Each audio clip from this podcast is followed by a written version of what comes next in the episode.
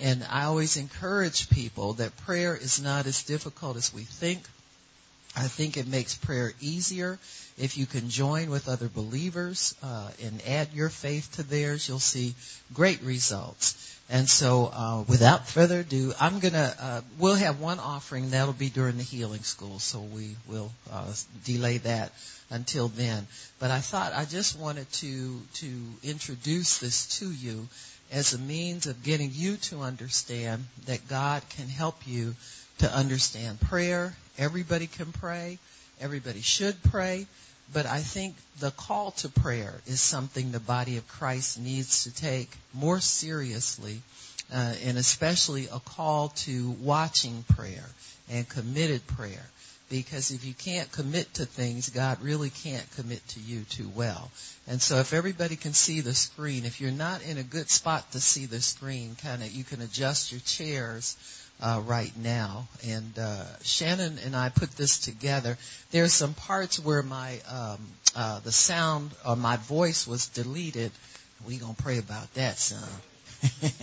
Don't be deleting me. I talk too much. Yeah, yeah. But anyway, but uh, uh, I may have to add in some some a little bit. So I'm to cut in a little bit when I need to. It won't be for a while, but but hopefully you'll you'll find and all of you are involved in this. Everybody who's in this ministry, you are all involved in this. So these are your prayers and the effect that they have in the prayers that we pray. Amen. All right, let's get started. God is as close as your next prayer. Prayer is the weapon that God has given His children to wage war in the heavenlies. Church of Jesus Christ, stop whining about the attacks on your life by the Prince of Darkness and put on the whole armor of God in Ephesians 6. Attack, attack, and then attack again, and then attack again, and crush him and drive him out of your life. If it seems to be hopeless, pray, pray, pray, because God answers prayer. Moses prayed and the sun was arrested in its courses by the hand of God as Joshua crushed the enemies of Israel. Elijah prayed and forked tongues of fire laced across the heavens and consumed the sacrifice soaked with 12 barrels of water. Hezekiah prayed, and I'm talking about Old Testament prayer right now. Hezekiah prayed and 185,000 Assyrians that surrounded Jerusalem, promising to slaughter every Jew Jew in the sacred city the next morning, Hezekiah rolled out the letter that General Sennacherib had sent to him, mocking his God and mocking the people of Israel. He pulled out his secret weapon, prayer. He laid that letter before the Lord and said, God, your honor is at stake. Let God arise and let his enemies be scattered. Your word said, He that keepeth Israel neither slumbers nor sleep. And that night, the death angel from heaven came and swept through the camp of the Assyrians. He smote the sentry standing at his post. He smote the infantry slumbering in their tents. He smote the generals as they made their battle plans to destroy the sacred city. The next morning when Hezekiah looked over the sacred walls of the city of Jerusalem by the dawn's early light, he saw 185,000 dead men because the angel of God passed by that night. Why? Because one man knew how to pray. He stopped an army and turned the destiny of a nation around, and you can too because Satan is a defeated foe. Christ has given you the keys of death, hell, and the grave. You are a child of God, and the royal blood of heaven is flowing in your veins. You are destined to be more than a conqueror through Christ. Think like it, act like it, and talk like it every day of your life, and believe, and believe that God can do the impossible. Jesus said, My house shall be called a house of prayer. Prayer. If you want power with God, learn to pray. If you don't know how to pray, you will never be successful. I have preached the gospel of Jesus Christ for 44 years. I have preached in football stadiums packed with 75 to 80,000 people. I have preached in the beautiful cathedrals of Rome. I have preached in the mud huts of third world nations. I have preached to millions of people around the world by radio and television. Why did it happen? It happened because my mother went to war with the devil for my soul in her prayer room and the devil lost. She prayed me out of the fires of hell and into the gates of heaven. Prayer works. Try it. We not only try prayer, we commit to it because we are called to prayer.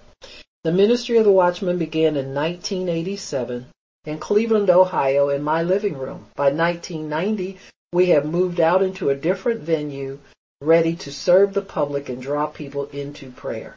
It began with a vision in Habakkuk 2:2 to write the vision and make it plain upon tables, that he who sees it may run with it. It has advanced over the years. Our Detroit chapter began in 1994. First, by opening venues in the Detroit area to the Spirit of God. We went to every major venue in this area to allow God's Spirit to reign we began to see other ministries come and have meetings there. Benny Hinn, Joyce Meyer, Morris Cerullo. They all began to have meetings in this city to bring the glory of God because God had called us to defeat the enemy, keeping the church hostage. Death is another enemy. God told us to defeat the spirit of assisted suicide and abortion.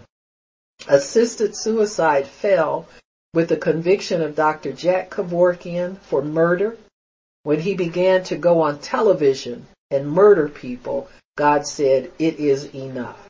We saw him incarcerated and later passed away after having done his time and being released through the mercy of God, perhaps to find the Lord. September 11, 2001, a day we all will never forget. War was declared against the United States by Muslim extremists. We are all astonished to see the damage done in just a few minutes. God gave us a strategy, a way to flood the earth with prayer of protection for our troops. Over 40,000 bookmarks of Psalm 91 were distributed to the military, to prayer groups, to anybody who was willing to pray and anybody who was concerned about the safety of our men and women who are away fighting so that we at home could remain free. Saddam Hussein was arrested and his statue torn down by the people of Iraq. Iraq began its liberation on that day. We're excited to see that they were finally free from the tyranny of Muslim extremism. We continue to fight it until this day. Abortion was another enemy that God told us must be defeated. The devil is empowered by the shedding of innocent blood, but we will call an end to it. God is able to do a lot through our prayers, much more than you can ever imagine. It's a good thing to pray and not faint. Protesters and those who want to see the strategy fulfilled realize that if we take money from the places that do abortions, fewer will be done. The fight for life continues. Progress is being made slowly but surely. Finally, our government is taking a bold stand against abortion. We will see this evil eradicated from our society and from societies in the world. I'm deeply humbled to stand before you today. Deeply humbled to be the first vice President of the United States to ever have the privilege to attend this historic gathering. Our founders wrote words that have echoed through the ages. They declared these truths to be self-evident, that we are, all of us, endowed by our Creator with certain unalienable rights, and that among these are life, liberty, and the pursuit of happiness. 44 years ago, our Supreme Court turned away from the first of these timeless ideals. But today, three generations hence, because of all of you and the many thousands who stand with us in marches like this all across the nation, life is winning again in America.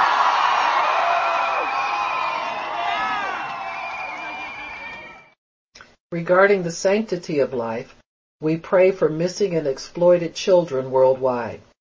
Since the early 90s, we've collected faces from posters, milk cartons, and we've made visuals to energize our prayers. The innocent faces began to speak to Pastor Shirley as she was going through the supermarket, and God spoke to her to collect those pictures of those faces and begin to pray for those children to be returned safely to their loved one.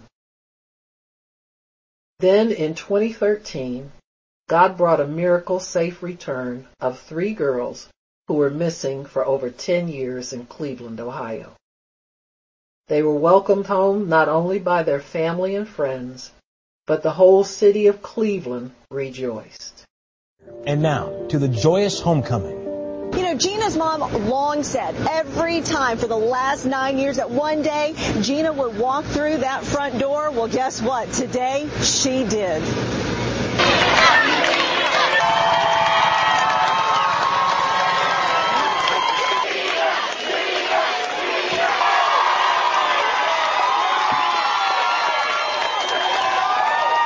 I want to thank for Amanda Berry and her family who have suffered through the unthinkable for the past 10 years. A police motorcade parted crowds of cheering onlookers as Amanda finally arrived home Wednesday. Our camera caught a glimpse of Amanda inside this minivan as she pulled a blanket over her. God spoke to me that a breakthrough in the heavenlies had released those souls. And he told me that there should be rejoicing in every city and to tell the city of Detroit to begin to rejoice. In 2013, we began our monthly Rejoice Detroit prayer meetings. At first, I thought we would pray just with a Detroit chapter, and then our friends Bishop Tony Russell, New Covenant of Peace Church, decided to join us. They partnered with us in prayer every month, and we gathered to pray, praise, and declare rejoicing over the city of Detroit.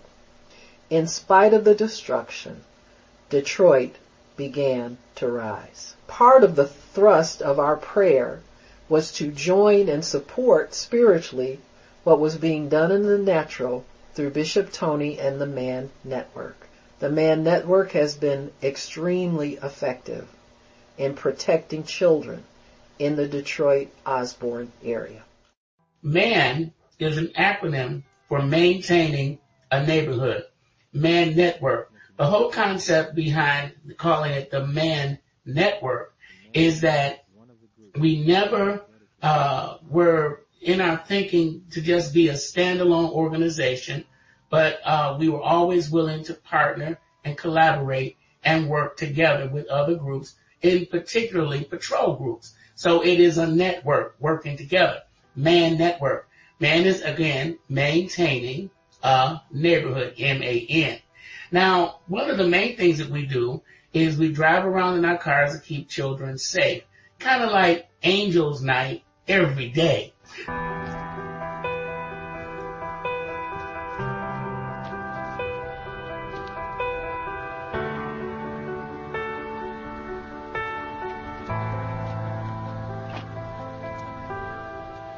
But Angels Night, you know, we do Angels Night and we drive around with our yellow lights on and uh, we watch out for things and particularly we try to uh, keep down arson and fires, etc. So um, that's what we do every day for our children to keep our children safe.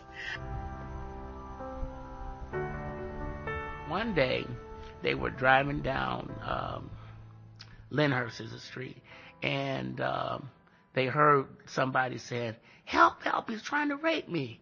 And uh, so they, you know, they stopped and they were driving by this garage. And the guy was trying to rape her uh, early in the morning. He um, lured her into the garage, snatched her as she was walking to school early that morning. It's broad daylight, snatched her in there, and um, was attempting to rape her. Um, now that that street particularly in the morning time, it's pretty busy. So uh, imagine cars driving past and not noticing it. Well, one of our patrol vehicles was out, just happened to be out, and I'm patrolling around that school zone. And as my wife looked in the garage, she it, it looked like some people were fighting, and sure enough, this guy was like trying to rape this young lady. Um, she was a 13 year old student, we found out. So they like opened the door. She broke away. She was able to break away, tear away, and ran and she got in the car. And this is the um, the street that I was traveling on. I looked into the garage and it just seemed like a young couple fighting. And I let down my window like this and she started screaming, help me, help me, he's trying to rape me. And when I focused in, you could tell that she had her book bag was on the um, ground, her jacket was on the ground, and she had on like a, um, a zip up hoodie jacket underneath it, and it was half partially off. When she saw the light, it gave her strength to fight. So she had more strength to get away from him. So she started running towards us. And then she got in the car and we took her over to Fleming Elementary. In 2017, another breakthrough occurred. God began to move prayer and openness to God back into the Detroit school system. Got faith? Detroit does. Prayer in schools is back again. How do you do? Yeah. Now look at look at this here. It says God faith. Yes. Notice that Detroit Public School Community District Faith Based Council. Yes. And uh, what does it say on the back? I like this. We've got you covered. Yes. Ooh, glory to God. Yes, isn't that isn't that exciting, Val? It's You- amazing, you know, because for a long time we've been praying for our schools and believing God for um, that the Holy Ghost would just take over and that we would literally have like revivals break out, that the Holy Ghost would just overshadow the young people and, and that they would be baptized in the Holy Ghost and that the whole spirit of our school district would change. Yeah. So today um, we had the opportunity to be part of like the second convening of, pastors in the city of Detroit. And so we have a, a new um, superintendent. His name is Dr. Vitti, and he has asked every church to adopt a school. So it's 112 schools in our um, in the city of Detroit, and each one of us are being asked to like to be kind of like a, a shepherd over the schools and over the students. So that's that's huge. So now we're being asked to take prayer the church is asked to go back into the school, take prayer back into the school. So I think that's that is phenomenal for um because for a long time we've been praying that you know we would put um, prayer back in the school. So now we have the opportunity. So let's pray, people. Let's do our job and and pray with these young people and um, see the move of God that we've been praying for for such a long time. Amen. Hallelujah. So again, we're really excited about this. Yes. And um, there's so much of, of the plans and works. There's a faith-based council, and um, Dr. Vitti is uh, asking each church to, as, as Val said, be to partner with the school, but uh, then specific things. And what he said um, when he spoke to us today um, was that he wants to make sure that students receive the things that they need Yes. and and they understand and different uh, board members the board president uh, different people spoke uh, to to really say that they understand The that importance. the importance of faith Right. and so and Many uh, so people it are is believers themselves. yes so this is an answer to prayer Yeah. so let's just keep praying let's just keep believing Yes. and uh, thank God and I love it We have seen our prayers reach all levels of government, even to the highest level in this country, the White House. As long as I am your president, no one is ever going to stop you from practicing your faith or from preaching what's in your heart.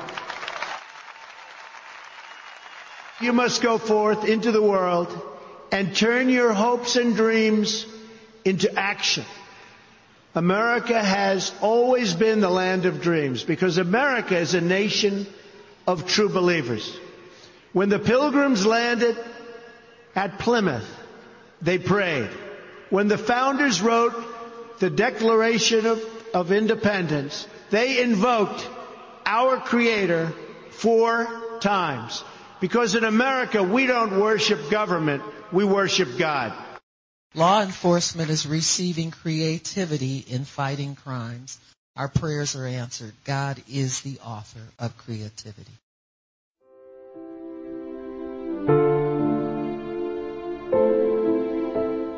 Over the past 10 years, uh, the city of Detroit has gone through a number of challenges. The bankruptcy, uh, consent judgment, public perception was was certainly weak of, of how the city was progressing. I knew that crime was a big issue here, and that to fight crime and reduce crime, that we had to look for other ways. We knew that at least 25% of our crime occurred in and around gas stations. If we could make our gas stations safe havens in neighborhoods, it would be an opportunity to change the culture here in Detroit of being desensitized to crime. Since Chief Craig's arrival, you know, we've been moving on a lot of initiatives. Greenlight is our most exciting. It's been well received by the community, and we've had a lot of wins. At its basic stage, it's it's a camera that picks up activity at a gas station. The police department has the ability to see what's happening, and that certainly uh, adds a layer of comfort to any citizen that's out uh, in, in the evening at a gas station. Now we're watching cameras, we're seeing the activities as they actually transpire. The officers at the councils are then notifying communications, and communications is dispatching that information to our officers on the street readily. I mean, as soon as it's happening. We use Command Central where 24 hours a day, monitoring the city, crime hotspots, gas stations, party stores, restaurants, and we're looking for crime or suspicious activity that we could possibly interrupt. Uh, I think one of the most important things when you introduce new technology is ease of use. Uh, being able to adapt the technology to common police practices, common everyday work, without really making the the technology uh, a difficult learning process. And I, I think one of the things that this technology has done is it's moved into the police department smoothly. It has had such an impact on not just our community and the uh, the feeling of safety, uh, but also with our officers. It used to be there was information communicated across the radio, a description, a height, a weight, and all of that is very subjective, whereas video and images are very objective. That question of identity no longer exists. We've got a platform that works. We have an organization with Motorola that's an industry standard that's well respected in law enforcement. So it's, it's not a, an unknown commodity. It's a proven commodity. So it's exciting to see that technology married with policing. If we continue to use technology in this manner, Detroit will become one of the safest big cities in America. It starts with being able to take your family downtown, take your family to a neighborhood in the city of Detroit and feel safe. I think that these tools aid in that. If I feel safe, I'm going to visit the city. If I feel safe and I visit the city and I have a good experience, I'm going to tell the city's story. This is not the same police department that I started with 21 years ago. Still same great people, but now we're fighting crime smarter. We're using technology. We're using our minds more than our muscle. And we're constitutionally policing using things that we never thought possible. Finally, Detroit has been declared by the Spirit of God to be a revival city. Our declaration in the Spirit is picked up by others in the natural. So have confidence in your prayers Rejoice, Detroit. Rejoice.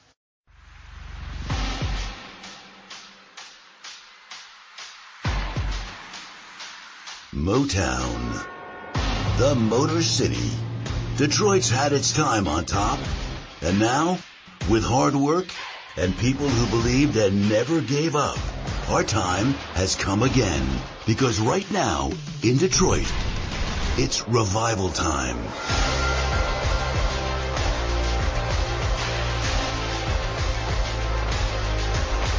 Innovation time.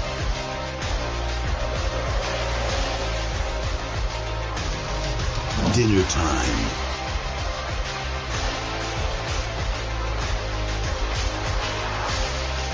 Game time.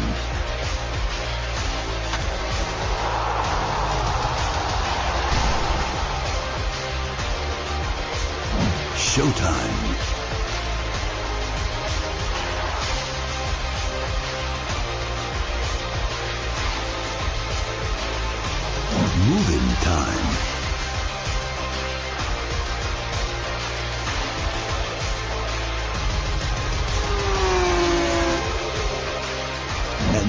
Time to experience all the things you've heard about Detroit for yourself. It's time to see it, taste it, hear it, feel it, witness it, and believe it. This is Detroit And we're here to tell you it's go time.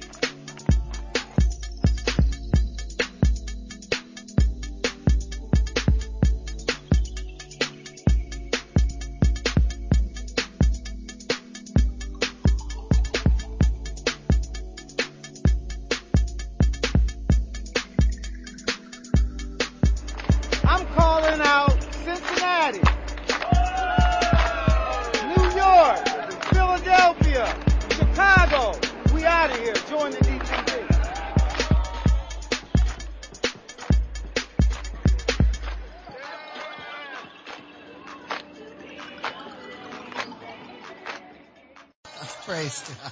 Amen. Oh, praise God. Amen. Praise God. Amen. Amen. Amen. Praise God. So that's our story. Amen. Praise God. It's just good to see prayers answered and it's good to see. I want to thank Shannon Crowley for doing an excellent job putting that together. Amen. Amen. It's beautiful. It's excellent. Praise God. so just a few things to sum up. I want to encourage you to pray.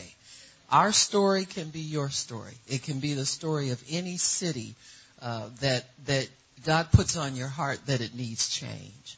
And uh, the nice thing about our prayer manual, I'm not sure. We used to keep count about how many we've sold over the years, but it's up in the tens of thousands, I'm sure now. Over the years, we've sold that many. And those prayers, because they're the word, they can be adapted to any city, anywhere, any situation, anywhere. So I just want to encourage you to, when we talk about enlarging the border of our tent. Enlarge the borders of your prayer tent. Amen. Enlarge the borders of the way that you show concern for uh, the different things that are going on in society. Enlarge the borders of your mind to include more things that you can do for God, more things that you can do for the people of God, and more things that you can do uh, as a result of your prayers and how your prayers can affect things. I just want to mention a few things in my notes. Make sure I didn't didn't uh, forget. Um, I was thinking about when uh, uh, uh, prophetess Kelly was speaking last night, and she mentioned that the effectual, fervent prayer of a righteous person avails much. Amen. And never think of your prayers as small or having a small impact. They can have a large impact. When I began praying, I, I started because I was involved in a women's Bible study. And I noticed that things that had bothered me for, for several years once it was committed to prayer and especially corporate prayer, the prayers of the saints, I saw people come in with a major problem one week and the next week there was a praise report. And that's what convinced me of the impact of prayer. And it doesn't take much to convince you that prayer is, is um, worthwhile, that it's effective. And so I decided to devote my life more to prayer and I stayed with that Bible study for several years eventually God began to speak to me. And I believe he speaks to people when they are faithful. He doesn't speak to unfaithful people to give them things, more things to not do. But if you're a faithful person, that's why I encourage you, be, be faithful in the small things. Be faithful with your families, your friends, your school, your children, your loved ones. And as God sees your faithfulness, He will expand that because it's easy to expand something that's already increasing and involved. It's hard to beat a dead horse and get it up to start moving. And so when we talk about prayer, start where you are and start in places that are, are difficult. Don't be afraid of the challenges and don't be overwhelmed at the task because God is so much greater than anything that we will ever face. And just remember in back of your prayer is a great big God who wants to do things and he wants to change things and he wants to help humanity. So God gave us a vision from Habakkuk 2:4. after my years of faithfulness in that uh, women's Bible study, he began to speak to me and he spoke to me uh, with a vision in Habakkuk 2. And I'll read some of that just to encourage you that God will speak to you and he will give you a greater assignment as you are faithful in the things that he has called you to. If your prayer life has, has kind of leveled off and stagnated, um, it's encouraging to know that God will come along and encourage His servants. He always does. I can remember years when I thought, oh boy, here we go, same thing, same thing, over and over and over again. But repetition is necessary. I remember some uh, some of the uh, older saints preachers like Norval Hayes. He said the devil is deaf, dumb, blind, and crazy. You got to beat him over the head with the truth or he won't move. And so that always encouraged me to keep it up because it was being effective. Your faith will tell you it's effective. You don't need to have a bunch of uh, uh, signs and a bunch of things here and there, even though God knows how to encourage His people uh, when it's time to be encouraged. And so when God began to speak to me, it was because my heart was so given over in the love of God um, to prayer. And I remember telling the Lord, uh, he had healed me from a, a nervous breakdown. He had restored my marriage. He had done so many things, and and uh, I was in one of those. Uh, I call it a mood of foolish gratitude. Uh, you know, where you say, God, just just use me. I'll do anything. I don't care what. You know, and I said, I'll sweep floors. I'll do whatever. You know, not that sweeping floors is bad. Don't get me wrong, but usually when people want something, they want to be in the in the front office. They want to be the CEO and they don't even know how to open a, a door with a key, you know, but they want the key to the corner office. But I just felt so thankful at that time, and, and I prayed and I told the Lord, I will do whatever you ask me to do. I remember some women in that prayer group uh, going to. Uh, they said, "Well, I was working at a shelter and we made peanut butter sandwiches. and We need a lot of help. Anybody want to come?" I shot my hand up in the in the air, and you know, I was thinking about peanut butter souffle. Give me no sandwiches.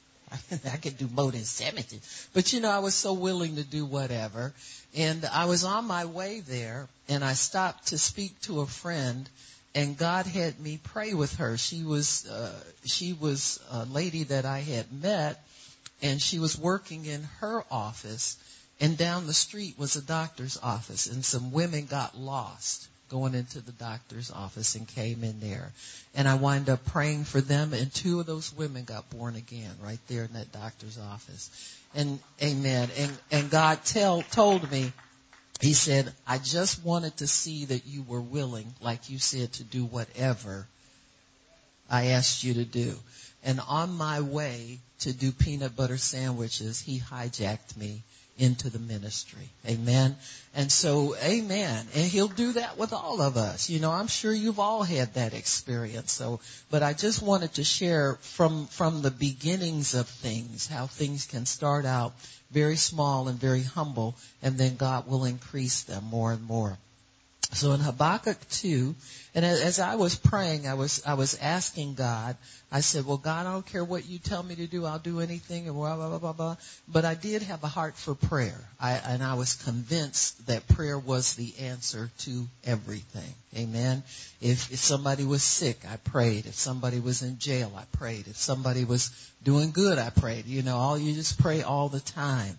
I remember one time my husband wasn't saved at the time and he told me, he said, you pray more than the pastor. And I said, thank you. You know what I'm saying? I mean, it was like, that was an answer to my prayer because I, you know, sometimes you don't know if you're being effective or not. And I said, I think I am doing the right job. God, you know, sometimes people who aren't saved can be your thermometer. your barometer as to how you're doing sometimes. But anyway, uh, God saved him, so it was a wonderful thing. But as I began to pray and ask God, what could I do? I said, what can I do for you, Jesus? You have done so much for me. And he said, I have a job for you to do. He said, and it's going to take commitment. He said, I'm giving you this job, but I cannot find many people who will study war. And he said, study. Not pray until you get what you want and then quit. Or get a few names of a few devils and run off and call everything that devil. You know how folk do. They read somebody's this or watch somebody on TV and get a name they can drop somewhere and think they got it all. But he said, I want you to commit to this and study this, period. And so I told the Lord, I said, I'll do it. When he tells you he can't find many people to, that means he thinks you can.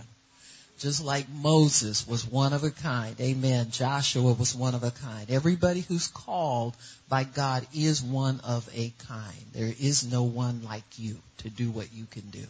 And so God wants us to understand how important it is to commit to it, to make it your life's work, I don't care if you have a full-time job. You, you don't have to be casual about anything that you do for God. Amen? Many times people blame it on, well, you know, you were just at home being a housewife. I could have been working. I got degrees. I got papers, you know. Hey, I, could, I can function. I didn't want to, but you know. Amen. I, you know, when you're sold out to God, your heart's loving God, and you just want to do what He wants. I'd sit at God's feet all day long, just waiting to hear what Give me my assignment. What, what do I do? How do I do this? Show it to me. And so he took me to the second uh, chapter of Habakkuk, starts in verse 1. I will stand upon my watch, and that's the commitment of every watchman. Now we have seen people come and go in this ministry. I always say sometimes people are not committed. Sometimes they don't feel, they ain't feeling it. They're just here or they have needs or they're here temporarily for whatever reason. But I think once you're touched by this anointing, it is a permanent endowment in your life if you will receive it as that. People will tell me now they left the ministry 12 years. I'm still a watchman. Well, they felt the call at one time, even though they're not functioning in it. That's what they're trying to express. Amen. Which, you know, it's not true. They're not doing their job. You know, it's like saying I'm, I'm a limousine and just cause you're standing in your garage. You know, if you're not functioning in that role, that's not what you are. That's what you're called to be, but you're not. It's important that you function in your call. That's what God, we want functioning people. We don't want people that are bragging about what they can do or what God told them to do. But we want results. And, and you can see results. You will get results. You will always get results. Amen? Always. He says, I will stand upon my watch, set me upon the tower, and watch to see what he will say to me and what he shall answer when I am reproved. The Lord answered me and said, write the vision and make it plain upon tables that he may run that reads it. And that's what prompted us to write the prayer manual. Uh, that prayer manual was written in the course of, I would say, uh, six weeks complete because the Bible says that God will make you your tongue as a pen of a ready writer. And there is that uh, ready writer's anointing that is on scribes, people who take notes from God and people who write things down. We all can lock into it. If you've written a book for God, you have the ready writer's anointing available to you. You, you can't sit there and think that stuff out and go to your research books and pull here and pull there. When you get in the Spirit of God, it flows. It just flows out of you. And so it's a good thing to rely on that because it aids and assists us uh, greatly in the work we're called to do. And so the prayer manual having been completed, over the years I've added a few prayers here and there, but the bulk of it was done and, it, was about 50 different prayers in 50 different areas uh, within the course of six weeks. Who remembers the yellow card? Dina, you remember that? The yellow cards. the dreaded yellow cards. but that was what I had to work with and we used those prayers and we prayed and we saw God move, didn't we? Amen. Praise God. Amen. We would pray for the leadership. We, you know, it wasn't a secret what we were praying. We invited everybody to pray. But boy, that people would change in a, in a week. You know, it would be bad one Sunday and the next Sunday everything was straightened out. And so God really did uh, confirm to us that He had given us those prayers and given us the vision. So the vision, even as for its appointed time, and this is what'll get you sometime, is a time factor. I heard Fred Price say, uh, he said, once you pray and you accept that you've received it, you receive whatever it is when you prayed, time cannot be a factor anymore. He said, if you're going to receive from God, time cannot be a factor. And how many of us you know, how many of you know we fail that factor test every time? when God win? How God, you know, tries, then start trying to help him do stuff. Amen. But you know, we repent, we get sober again and keep it rolling. Amen. So, and we knew that, that we would have to make it available for people to read. So we just put the scriptures down. Some of them are in confession form. Some of them are in active form where you actively have to speak to the principalities and powers that are doing all the trouble. And so we found it to be a major effective for us.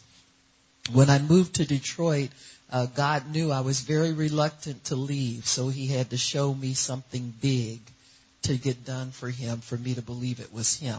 And that was the assisted suicide issue that was finally settled. And God gave me favor with um, people in the Oakland County um, court system.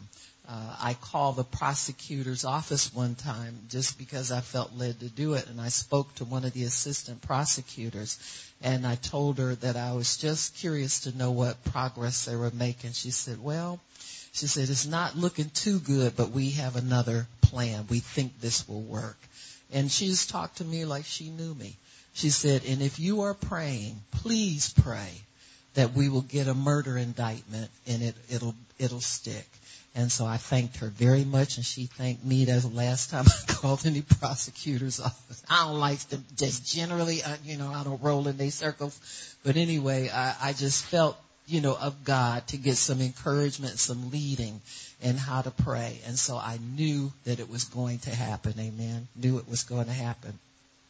I had an opportunity uh, when we well, when we first moved to Detroit. God did some really nice things for us. Like uh, we would I would tell my husband, I said, we don't have no friends. Nobody loves us here, you know, and so God would always give us a gift from somebody. And one time he got a gift of, uh, two tickets to go to a tasting dinner. You know, little chefs get together and they cook a lot of different meals and we're always interested in free food. So, so we went. he said, "Ah, let's go and eat the free food." I said, "Cool, let's go."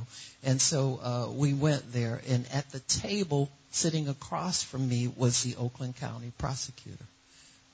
And um, you know what he said? He said, "One day we'll consider Jack Kevorkian to be a genius. He's ahead of his time." and it just went through me. It's a good thing. and my husband was, he knew I would jump anybody. You know, he had seen me jump people when I, and so he, he kind of got firm on the table, put his hand down like that, said, don't say. In other words, let me get another helping. At least wait till after dessert before you go off on these people.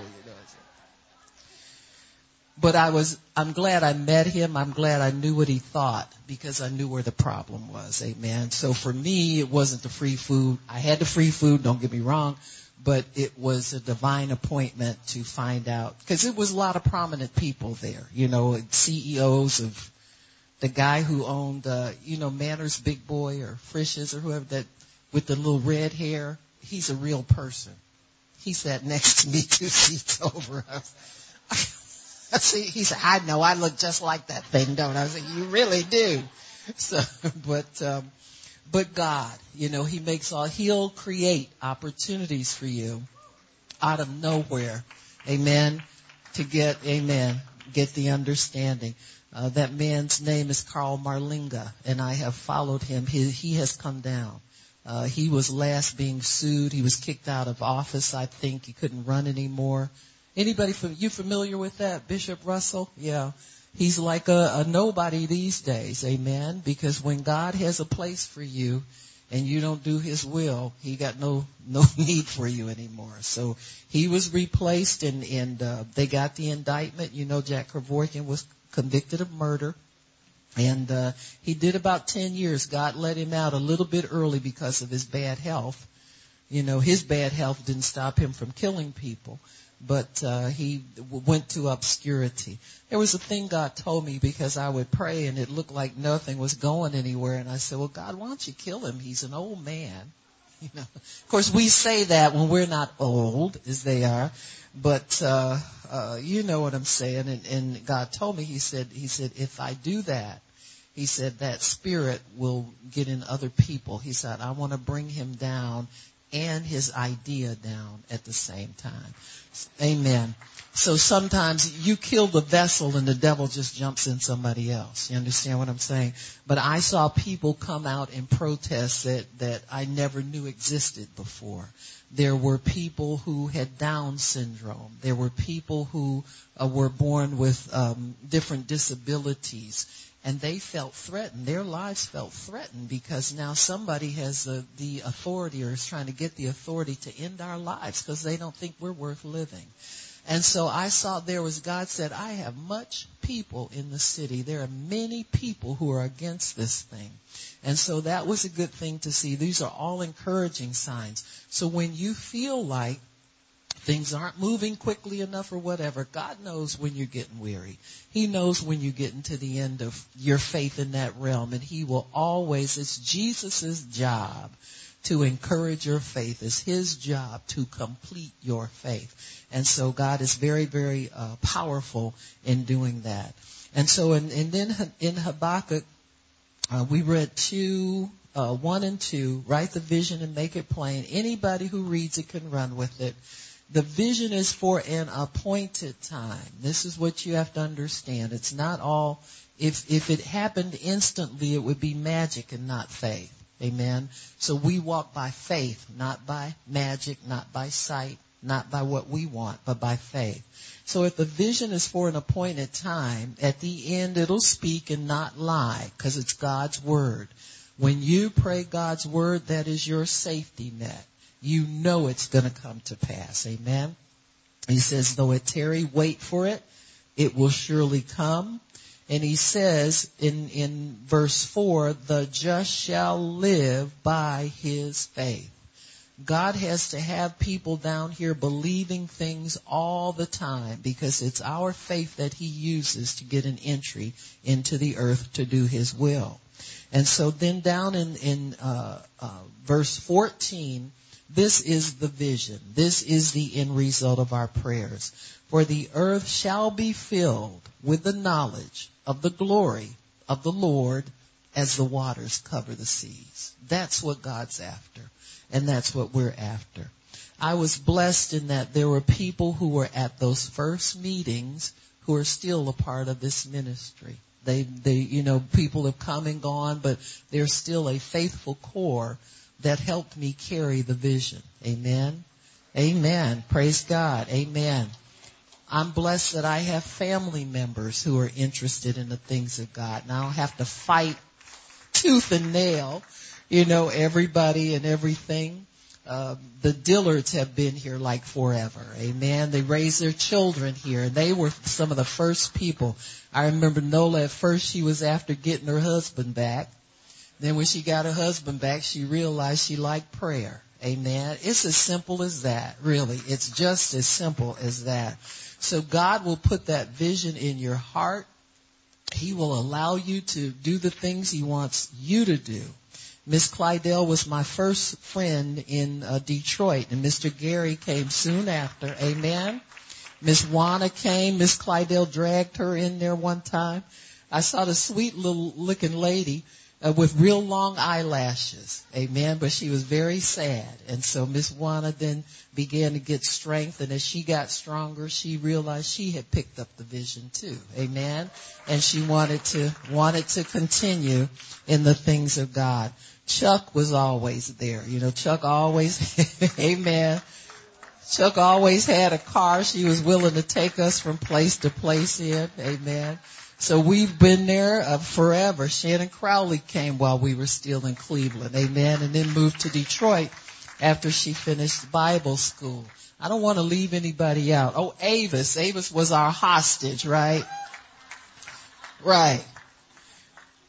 Avis had to go on punishment for a season. Her husband didn't believe in women preachers, so we let her kind of go on punishment for a little while. Amen. Amen. Miss Donna's been over here. Donna, uh, uh, uh, yeah, uh, Donna's been here like what over 20 years now, Miss Donna. Amen. Amen. Got all kinds of old timers. Some of y'all been here before you were even thought of. Amen. You were just a vision in your parents' eyes. And the second generation is here. Amen. We're so thankful for all of you because I believe you have the vision. I believe you know what's coming and I believe you're excited about what's going to come in our future in God. Amen. So stay with your prayer. Stay with the level where you're at. I encourage you to increase in your commitment to the Lord. I know you don't think you have more time to give, but I know if you give the first fruits to God, He'll multiply it back to you. Amen. Sometimes it's just a matter of making some minor adjustments and then God will fill in that time and allow you to have a vision that will change your world, change your city, change your family, change everything that you pray about. Amen. Praise God. Amen. I'm done. We're going to take a break for a half hour and then healing school is at one o'clock. Amen. Amen. Praise God. Praise God.